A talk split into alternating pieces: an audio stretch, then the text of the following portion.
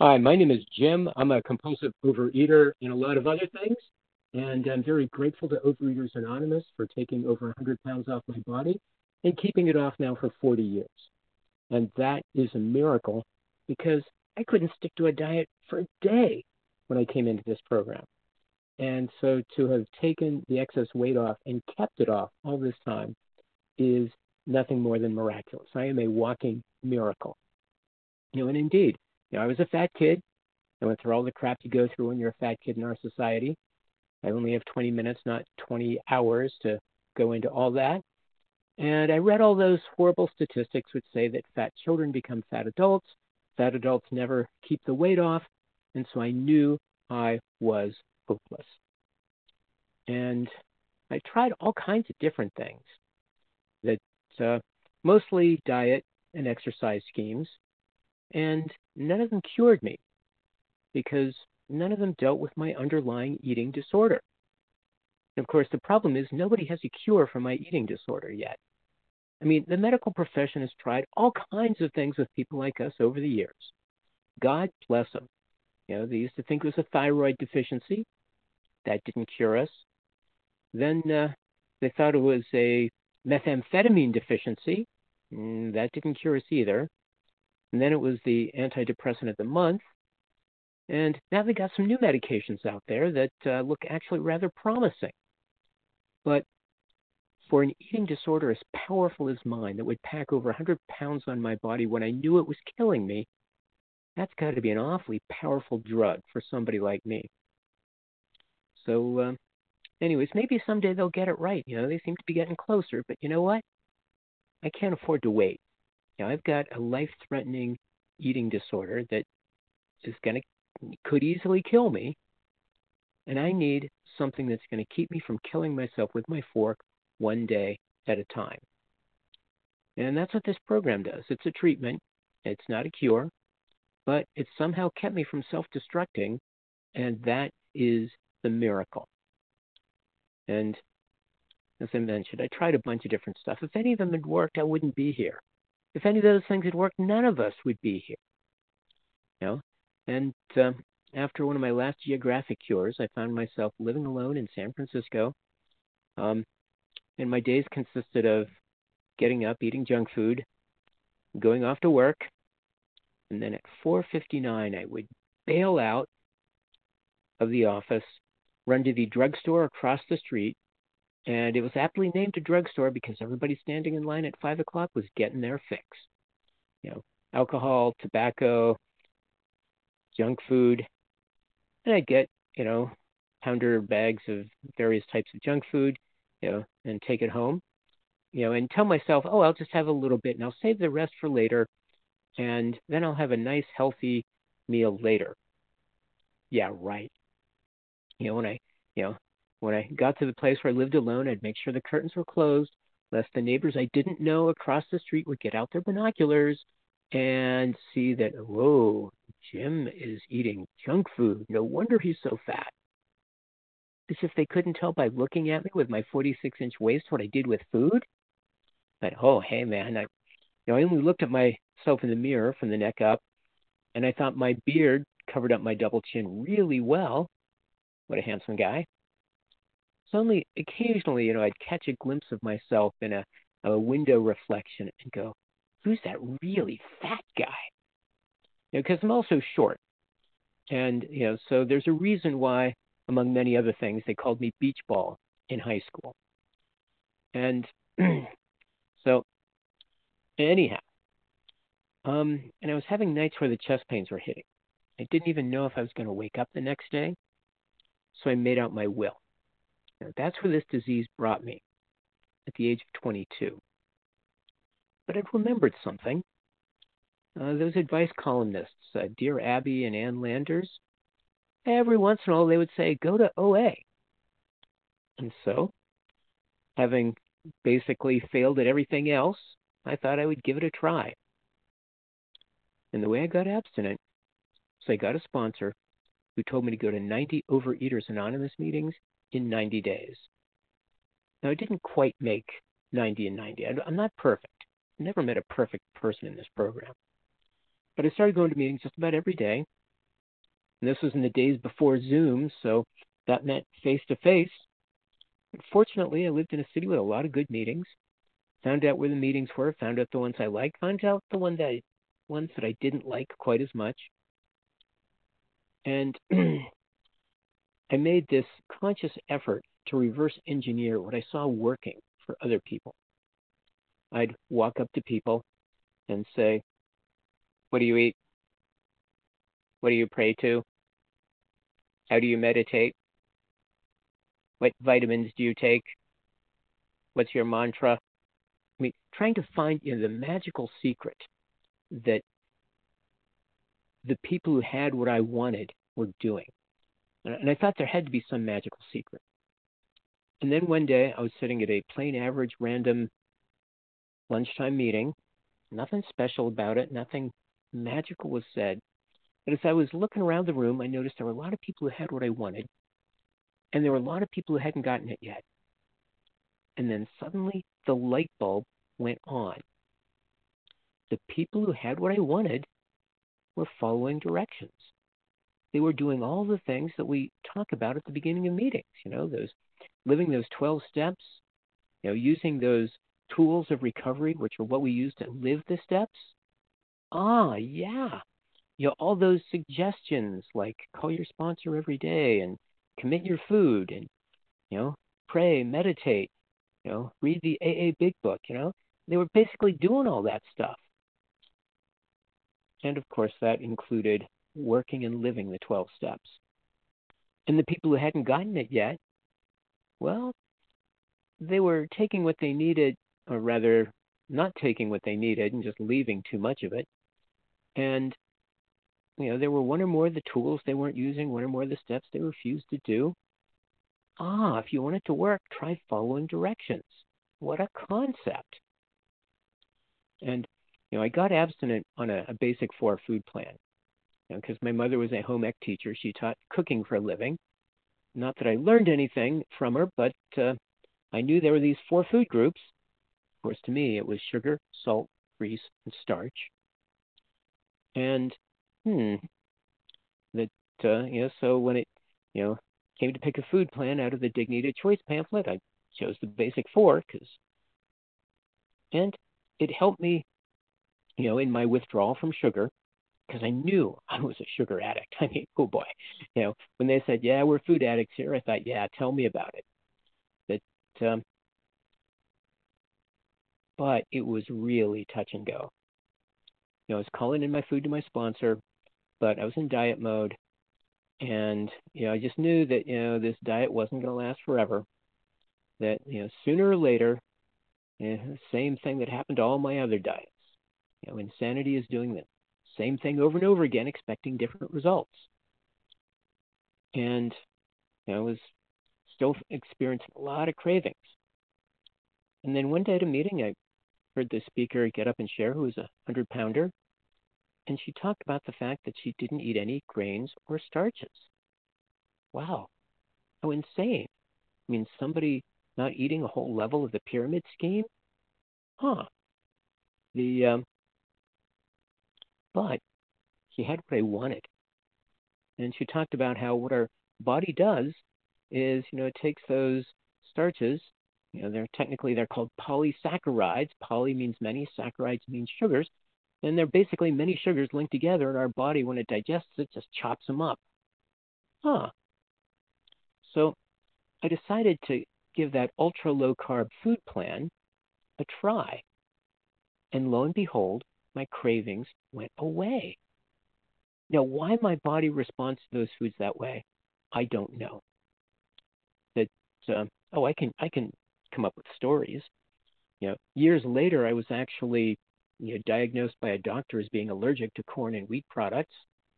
Turns out I actually do have one of the genes for celiac. I was never diagnosed with celiac because nobody ever heard of it when I, you know, gave up the grains and starches. You know, so maybe that's it. Who knows? But I just discovered the hard way that it was a lot easier for me to eat properly when I didn't eat things like bread, rice, potatoes, corn, wheat, millet. Huh. Why my body responds that way? I don't know. It just does. But, you know, there's you know, you know, and once I switched to the ultra low carb food plan, it's like, wow. As I was looking at my food, I was going, wow, this is sustainable. You know, I could stand to eat this way for a long time. Uh, know, it took me about a year to lose 110 pounds. And when I hit maintenance, I really had no idea of, you know, what I could or could not eat. And, you know, because I always thought that when I lost the weight, that I'd be a six foot tall millionaire, that I'd have a body that looked like an Olympic swimmer with the gold medals, and that, you know, the day I hit weight, that there'd be this earthquake, that a chorus of angels would sing Alleluia, that uh, the Dallas cheerleaders would drive up in a big limousine and drop bags of gold coins on my doorstep.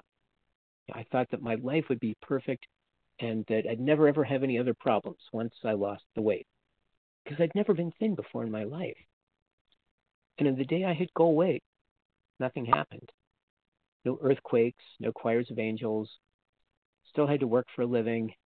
The security guards at work were just as tired and grumpy looking, you know, early in the morning as they always were.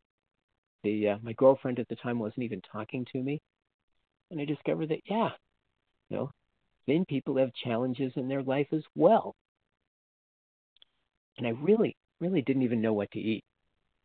But fortunately, they taught me in this program that when you hit maintenance, it's not more food, it's more program.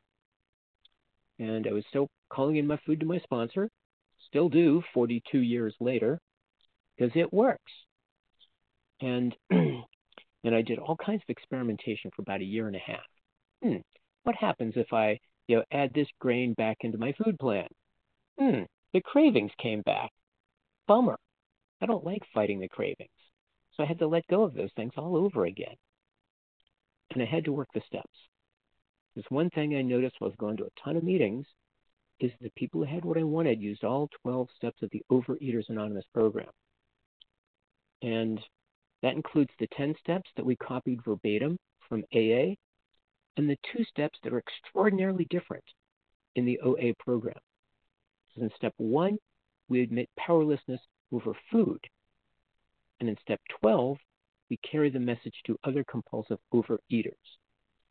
I mean, I've never met a substance I couldn't abuse. I, I qualify for many 12 step programs. But to go to another program and hear somebody talk about you know, years and years of sobriety. And then when they go to split a cake afterwards, I want to join them. It doesn't really do a lot for my food. So, in order to recover from overeating, I need to work with other overeaters. You know, and that's really the basis of all of these 12 step programs. If you look at the history of AA, both Bill W. and Dr. Bob had tried all kinds of different things to deal with their drinking. They tried therapy. They tried religion. They tried all kinds of stuff. Didn't work. It wasn't until they put their faith into action through helping another drunk that they got to stay sober. There's a great story told about Bill W. Who knows? Might even be true. That uh, one day his wife Lois came home from the department store where she was working to support the family. Bill was newly sober, and he'd had this idea that if he worked with other drunks, it would help him stay sober. But the first couple of guys he worked with just weren't getting it. And he goes to Lois, Lois, it's not working. And Lois looks at him and says, Bill, it is working. You're sober. And that's the key. It doesn't matter whether the other people get it or not. What matters is we reach out. You know, and you'll notice four out of the nine tools of recovery really talk about working with other overeaters. That's why we go to meetings. That's why we do service. It's why we sponsor people or have a sponsor. It's why we make phone calls. All means of interacting with other industrial strength sickos like us. And why, why does it work? Well, for me, that's really the fundamental spirituality of this program. It's working with others. You know, faith without works is dead, as it says in the AA Big Book. And you know, that's true. You know, the spirituality of this program is not, you know, climbing by yourself to a mountaintop and chanting until the fork levitates into the sky. No, it's going out and helping somebody else. The best way to stay out of the refrigerator is to help somebody else stay out of the refrigerator. And one of the things that's real important to me are 100 Pounders meetings. In uh, December 1981, I attended uh, the first San Francisco 100 Pounders meetings. I don't know if there were any more before then, but it was really important to me because you know when you've carried that much extra weight around, it's different. You know, I know what it's like to have to stop in the big and tall shops. You know, I know what it's like to face you know, job discrimination, social ostracism, and everything else. I know what it's like to break a chair. I know what it's like to have my gut hit the steering wheel in the car. I know what it's like to have those chest pains hit and not know if I'm going to wake up the next day. I know what it's like to have stretch marks stretching all over my body. Yeah, been there, done that. Got the double extra large T-shirt to show for it. But uh, now, when somebody's never been fat, tries to tell me something I usually want to tell them where to go. But when somebody's carried around my kind of weight, says, don't eat no matter what, it's like, wow, they've been where I've been. They know something. That's profound. That, uh, and so that's why, uh, you know, I founded a bunch or co-founded a bunch of uh, 100 Pounders meetings over the years. Founded one in Oakland, California, Boston, Massachusetts, Arlington, Virginia, and uh, also these uh, telephone meetings uh, you know, because I need to be around people like me.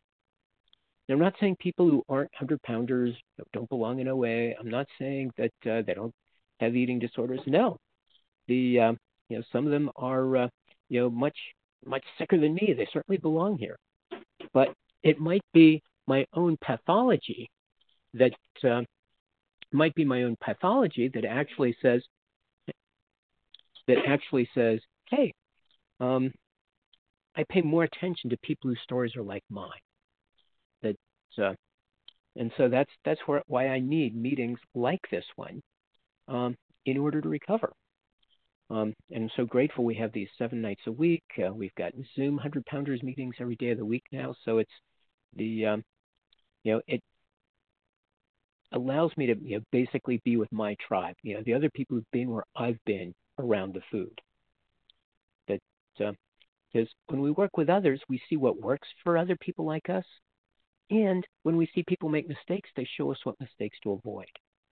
You know, and you know, people who've been where I've been, you know, and there are plenty of people in this program who've lost more than I've ever weighed. They show me that it is possible to live life one day at a time with a lethal, life threatening eating disorder like mine without self destructing in the food. You know, that gives me hope and it also shows me how to do it, shows me what mistakes to avoid, and also gives me the support I need, the encouragement that I need. You know, because normal people just really don't know what it's like. But uh, so I'm almost out of time here, and I'll, I'll wrap up with basically how I work my program on a daily basis. That uh, I get up on my knees in the morning and I ask God for help. Take a few moments of quiet time where I try to meditate although usually the squirrels in my head start planning the day. Uh, I have a sponsor that I call just about every day. I sponsor several people that I expect to hear from on a daily basis. You know, because I need, you know, well, I've got a short attention span, so my style of sponsorship is, you know, short calls, you know, but lots of them. Um, I do service at meetings. I go to a lot of meetings. I feel like I'm leaving out stuff, but I, you know, basically out of time here you know, over the years, I've uh, you know worked uh, the 12 steps to the best of my knowledge, best of my ability, several times through. But you know what? I am not cured. You know, we don't have any uh, cures here in this program. It's just a treatment. You know, it's kind of like dialysis for a kidney patient. It removes the toxins from their blood, but it doesn't, you know, cure the kidney disease. Well, the um, this program removes the spiritual toxins from my body and it keeps me from killing myself with my fork. But you know, I'm not cured, and you know, it's as the saying goes: no matter how long you've been driving down the road, you're always just as close to the ditch. And I better not forget that. You know, the day that I forget that I am a compulsive overeater, it's the day my relapse will begin, and I don't want to go there. So, anyways, and uh, with that, I'll pass and turn it back over to the leader.